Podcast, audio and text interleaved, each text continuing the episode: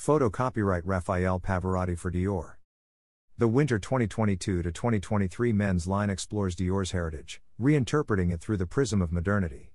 Kim Jones has initiated a fascinating conversation with Christian Dior, presenting a collection that transcends the boundaries of time.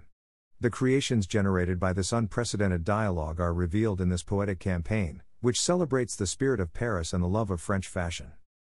The images captured by Rafael Pavarotti reveal a dreamlike setting, echoing the show's set, which features the Alexander III Bridge, a symbol of the meeting between past, present, and future.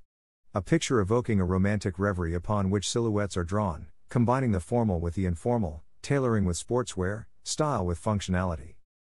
A tribute to the house's legacy, this series of photographs defies the flow of time so as to be more firmly anchored in the present than ever before. Photos copyright Rafael Pavarotti for Dior.